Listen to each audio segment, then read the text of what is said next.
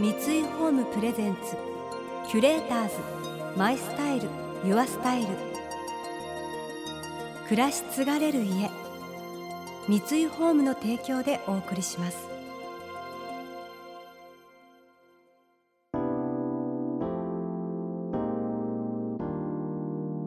溢れる情報の中で確かな審美眼を持つキュレーターたちがランデブー。今日のキュレーターズは大久保佳代子です。村田沙耶香です。想像力を刺激する異なる二人のケミストリー。三井ホームプレゼンツキュレーターズ。マイスタイルユアスタイル。ナビゲーターは田中れなです。今日のキュレーターズはタレントの大久保佳代子さんと作家の村田沙耶香さん。一昨年コンビニ人間で第155回芥川賞を受賞した村田さん。累計発行部数92万部を超えるベストセラーとなりました。実はこの小説に声で挑んだのが大久保さんです。オーディオブックなどの音声コンテンツを取り扱うサービス。Audible より配信されているコンビニ人間の朗読を担当されました。今日はこのコンビニ人間を通して出会ったお二人が作品の世界観を語り合っていきます。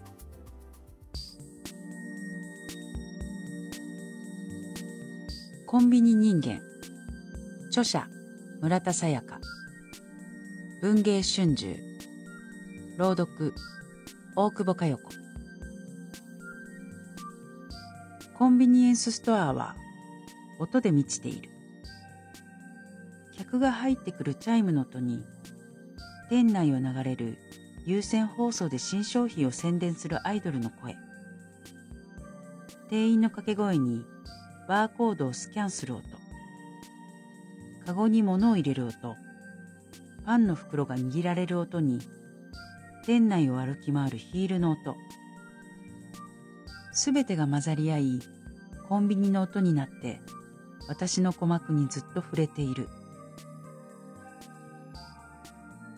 大久保さんが朗読するコンビニ人間の冒頭部分です。主人公は36歳未婚女性古倉恵子。大学卒業後も就職はせずコンビニのバイトは18年目。これまで彼氏なしコンビニでのバイトが毎日の安らかな眠りをもたらしてくれる日々を送っています。そんなある日婚活目的の新入り男性がやってきてそんなコンビニ的生き方は恥ずかしいと突きつけられるといったストーリー。村田さんは実際にコンビニで働きながら小説を書いていた経験を生かしこの物語を書き上げました。一方かつて OL と芸人の二足のわらじを履く生活を送っていた大久保さん。コンビニで働く主人公の古倉さんに共感するところがあるようです。同じ自分のちっちゃい世界、まあ、この古倉さんの場合コンビニなんでしょうけどそこから出たくないとかなんかもうそこが全てだっていうのはあの分からなくもないですね。私あの OL をやってたじゃないですか、はい、でそこもコールセンターなんですけど、はい、まあ毎日てでそれはコールセンターはちょっとこうブース自分のブースがあるんですね。はい、でそこで全く顔も知らない人からの電話の問い合わせを、まあ、朝10時に行って夕方5時6時までやって帰ってくるってあもう何もまあもちろん嫌な電話もたまにあるんですけど、はい、どうせ殴り込んでくるわけでもないと思ってやってるから、はい、無害なところでなんかねすっごいねあの平和でした。平穏。そうなんですね。そうなんかあのそれと一緒に芸能界のお仕事もたまにしてたんで、はい、テレビってすごく刺激が多いじゃないですか、はい、知らない人と急になんかこうね、うん。突っ込んでみたいな 喧嘩したりとかして、はい、でよくお客さんとかがも見てたりとかカメラとか回ってたり。でそういう刺激的な反面そのコールセンター行くとなんかクールダウンというか落ち着くというかなんか向こうの電話で向こうで何か怒られてても何も思わないというか 心がすっごく冷静になれたんですごいあの居場所は居場所ですごい好きだったんですよ。そうなんですね、うん、いや私もコンビニで働きながら小説を書いていたのでそうですよそれね。こそコンビニは本当に平和な場所で、うん。毎日変わらなくて、うん。朝お弁当が来て、うん。毎日の常連さんが来てっていう場所が、なんかすごく心地よくて、うん小説の仕事ってちょっと不確かな部分がいっぱいあってそうですよね。かい一人でだって書いてて、そうです大丈夫かなと思うこともあるだろうし。そうですね一人でもの作業ですしうん孤独ですし、うんコンビニのお仕事に精神的にものすごい救われてました。そうなんですよね。なんか村田さん人見知りですか？はいそうですよかね。なりそう思います。なんかどっぷり人とこうなんか関係を持ったり関係性があると疲れたりとかあるけどあのコンビニのお客さんとか私だとコールセンターの、まあはい相手のお客さんだったり同僚もいたんですけどちょうどいい距離感が保てると本当快適ですよね。わかります、うん。私もなんかバイト先が特に外国のベトナムの方とか、ミャンマーの方とかがすごい「村田さんこの日本語教えて」とか言ってくる。なんか目薬さしてると「それな、それは日本語で何て言いますか?」って言われたりとか、うんなんかそういうのも楽しくて 頼られて。その微妙な距離感と。そうですね、なんかわかんないけど絶対その方が自分をなんか侵害してくるというか嫌な目に絶対あ合わせないんだろうなって気しますもんね。そうですね。ね。その関係が不思議だけどあ本当だ。落ち着きますよね。ね。懐かしいな。OL にちょっと戻りたいというか OL の仕事なんかやりたくなっちゃいますね。たまにそうですね、ん。私も今年に入ってからバイトできてないんですが、うん。レジ打ちの腕が鈍ってるんじゃないかとか。わかる。私もこのパソコンのブラインドタッチがあの時すごいできたのにもうできないとか電話を取りながら入力する自分ってなんてかっこいいんだろうと思いながらかかっこいいでしょ、はい。でこう引き出しのチョコレートこうやってつまんであ素敵ですね。そうなんです。できる OL っていう自分が大好きだったんですけどね。キュレーターズ。マイスタイル。ユアスタイル。今回のキュレーターズはタレントの大久保佳代子さんと作家の村田沙耶香さん小説コンビニ人間では社会の中で生きづらさを抱える主人公の姿が描かれていますが現実社会においては誰もが少なからず同じような悩みを持っているのではないでしょうかでもあのたまにねいい人たちばかりじゃないからあの嫌な同僚だったり嫌なこと言う友達だったりっているじゃないですか。いや私ある程度の本当に悪口って絶対大事だと思うんですよ。センスある悪口を言える友達を一人でも見つけとけば例えば会社仲間だったりとかなんかその中でも嫌なことあるなと思って結構みんな無理して愛想笑いで付き合ってたりとかはいすること多いと思うんですけどそんな時にこのなんか思ったことを絶対悪口通じる友達にぶちまけてやろうって思いながらいければまあある程度平穏な日常じゃないかなって思うんですけどね。そうですね。私も友達が愚痴を言ってくれる友達にすごく安心して、うん。愚痴を言わない友達の方がポキッと折れてしまったりするので、うん。体調崩してしまったりとかストレスでだから友達が愚痴を言ってくれるのってすごく大事なことだと思っていそうてですよね。まあ見ず知らずの人だからよくわからないけどこういう会社の人がいて、うん。こんなにしんどくてっていうことを何時間も愚痴ったりして、うん。もうそれこそお酒飲んだり、うん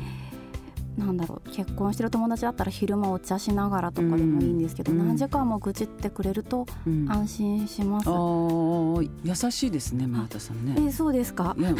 私はまず愚痴とか言わないやつはおお前絶対仮面かぶって本性まあ本性見せねえな 私にまあ腹割ってないんだろうなってまず思っちゃうからなんかその人のことまず信用しないっていう角度になっちゃうんですけどまあでも本当の友達好きな子だったらそうですね。愚痴を言ってもらった方が確かに。あとはさ、なんか私 OL やってる時にやっぱお昼休憩になると必然的にグループみたいなもう女子校にやっぱりちょっとはい女の人が多い職場だったんで、はい。多かったりしてなんかどこにも入りたくないなっていう、昼休憩まで気遣いたくないなと思ってそういう時って全然私一人で公園に行ってパン食べてましたもん、うん、その方が気楽だし、はい。なんかそこでねなんかあ仲間外れだからと思わずなんか一人でパン食べてるとあの子供がやってきてあの鳩に砂をぶつけ出すんですよ。で鳩に砂ぶつけ出してその砂が私のパンにかかった瞬間に母親は何やってんだって母親を睨みつけるんですけど母親はずっとおしゃべりしててっていうあの状況ができるんですけどね。うん。あの鳩にパンくずとかをあげるんではなく砂を投げるんですね子供を。まあ言う。とまず私が優しいんで鳩に私がパンくずを投げるんですよ。鳩が集まってきますよね、でそこにそうですね悪ガキが砂をこう鳩にぶつけて それがバタバタバタっていってパンにこのが砂まみれみたいなねほこりまみれになってっていう状況のお昼ご飯もしてたことある。そうなんですね。だからもうあ何が言いたいかはちょっと分かんないんだけど 無理してねそんな入らなくてもいいよねって話ね。うん。わかります、まあうん。学生時代とかは思春期がしんどかったので思春期の頃は無理してそれをグループに入っていないとって言って、うん。自分を殺してた思春期があったので、いや女の子ってそういうのあり ありますよね絶対ね。絶対にあります、キュレーターズ。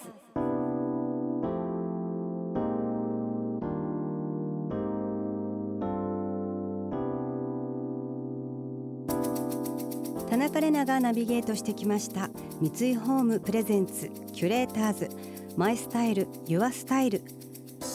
今回のキュレーターズはタレントの大久保佳代子さんと作家の村田沙耶香さんとのお話をお届けしました。えーコンビニ人間私大好きなんです。もう2回は読んでる。2回半ぐらいかな。やっぱりこう普通ではない自分を受け入れ普通であることに対してどう生きるか世間体に対してどう馴染むかっていうものを追求してるところがすごい面白いんですよね。だからお友達といる時に喋り方ちょっと語尾を伸ばせばその恋愛してる女性たちに馴染むように話がこうできるとか人がこう靴を脱いだら その後のブランドを見て同じものじゃなだとちょっと真似した風になるから違うものを買うとかそれで会話をしてみるとかなんかこう古倉さんの性格とか生活にこうあったより良い方法を合理的にこう追求している自分を生きてる姿がもう好きです。面白い。はい、えーそんなコンビニ人間、えー先日文庫版が文芸真珠より発売になりました、えーそしてオーディオブックなどの音声コンテンツを取り扱うサービス Audible では大久保さんが朗読するコンビニ人間を聞くことができます。この番組では感想やメッセージもお待ちしています。送ってくださった方には月替わりでプレゼントをご用意しています。今月は革製品メーカーダクトが制作する牛革シュリンクブックカバーです。本場イタリアのサンタクローチェ地方で作られる最高級バケッタレザーを使用。経年変化でだんだんとその魅力を増していくレザーの魅力は良いものを使い続けていく喜びを感じさせてくれるはず。いつもの読書が少しだけ特別な時間になるかもしれません。またインテリアライフスタイルなどあなたの暮らしをより上質にする情報はウェブマガジンストーリーズのエアリーライフに掲載しています。今月のリコメンドトピックは読書の秋です。詳しくは番組のホームページをご覧ください。来週は引き続き大久保さんと村田さんをお迎えして多様化する時代の女性の生き方についてお聞きしていきます。それでは素敵な週末をお過ごしください。田中れなでした。三井ホームプレゼンツキュレーターズマイスタイルユアスタイル。暮らし継がれる家三井ホームの提供でお送りしました。